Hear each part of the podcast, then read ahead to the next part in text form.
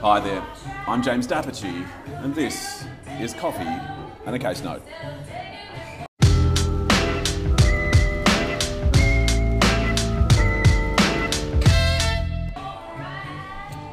Today we're talking about a dispute that had its roots in 1948 and that was commenced in 2013 and that related to a piece of land with a value potentially in excess of $40 million. It's complex stuff.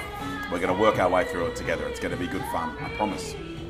The specific piece of litigation we're dealing with today is an application by the receivers who were appointed by the court back in 2014 as part of this litigation. And the receivers are coming to the court to seek advice, to seek the court's advice, judicial advice, as to whether they would be justified in accepting an offer, entering into a settlement deed that would settle the entirety of this dispute.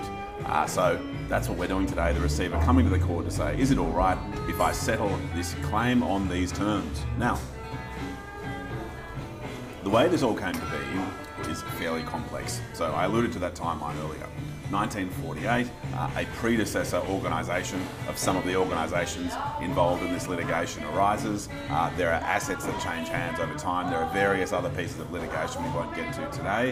Um, but in 2013, there are some interlocutory orders made in this piece of litigation that's commenced then, and there are these receivers appointed. Things bubble along. A couple of years later, there's a mediation that essentially takes four years to reach a settlement deed in 2019. Now, that settlement deed purports to deal with the legal costs relating to this litigation, but does not deal with additional costs. So, if I can just have that planted in your mind that these parties have been, you, you know, at war or in dispute for years and years and years and years and years. In 2019, there's a deed that deals with lots of stuff um, but not all the stuff. There's this outstanding issue of additional costs, among other things, that arises.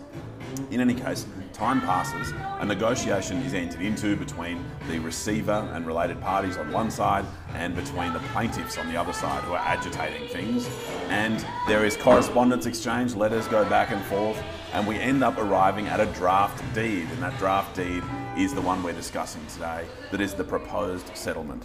And the nature of that proposed settlement is what we lawyers sometimes call a walkaway. Essentially, it says, look, let's dismiss all the proceedings, let's have no orders made as to costs, meaning that you know your claim goes away, my claim goes away. Uh, you pay your own lawyers, I'll pay my own lawyers. We'll all just go our separate ways, and that there will also also be mutual releases between ourselves.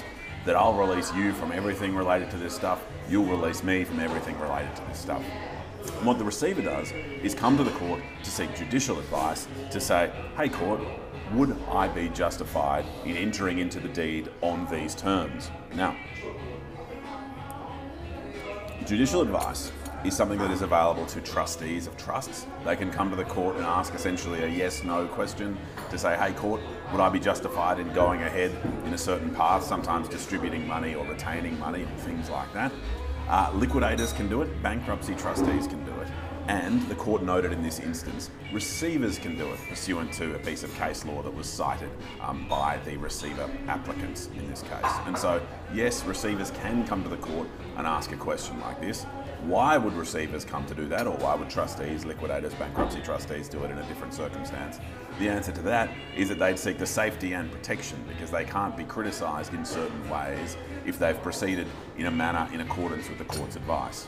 So um, the court turns to um, some of the relevant law in relation to judicial advice to trustees and finds confidently that, well, judicial advice to receivers can extend to approving or not approving a certain proposed settlement of a claim. So the infrastructure's in place, right? We've got this draft deed on the table. We've got the court understanding that is empowered to give advice to the receiver as to yes or no, whether he'd be justified entering into this arrangement or not. And so the court says, well, what do we need to consider in order for us to give this advice? And the court considers the way to look at it is to say, let's compare the world if the deed was entered into and the world if the deed was not entered into. And uh, based on that reflection, we're going to be in a position to give our advice. Now, uh, the world uh, where the deed is entered into is a world where all claims are gone. All claims on one side of the uh, litigation and all claims on the other because there are mutual releases. And so the court says, well, that's an important consideration for the receiver because the receiver has the benefit of uh, a couple of like heads of possible claim against the other parties. One of those is the undertaking as to damages made by the plaintiffs way back in 2013 when they sought an interlocutory injunction and they got it. We don't need to go too deeply into the law relating to interlocutory injunctions, but basically, if you want one, you give an undertaking to pay the other side's damages in relation to any loss if it turns out there was no foundation for the injunction, essentially. And so, because that injunction remains in place, that undertaking to pay these damages remains on foot. And if the receiver entered into this deed, then the receiver is folding away their rights to rely on that undertaking to seek some money. So that's one of the things that the receiver would lose if the receiver entered into the deed. So the court says, mm, we'll have to think about that. Another thing the receiver would lose is any additional costs in the 2019 deed. Remember we spoke about the 2019 settlement deed and that deed purported to deal with legal costs relating to the litigation and said, yep, all those um, we're going to be silent on and each party can bear their own. But any additional costs remained open to dispute. And so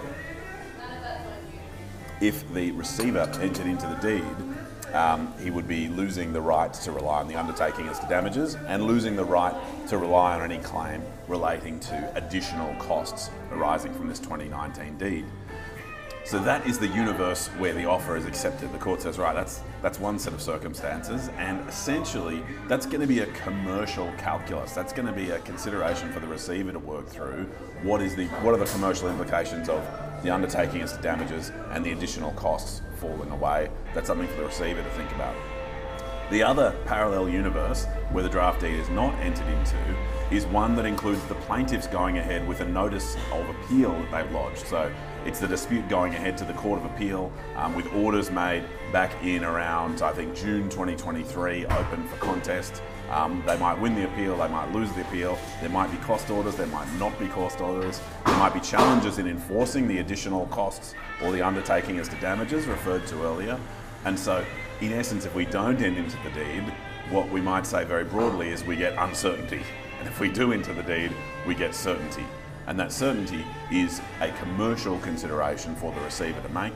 And what the court says in addressing fairly directly the yes no question the receiver poses would the receiver be justified in entering into this draft deed as proposed? The answer the court gives is yes.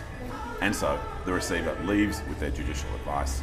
I hope that discussion assisted you in understanding the circumstances in which receivers might obtain judicial advice and also, you know, it's fun to catch up over a cup of coffee and talk law from time to time.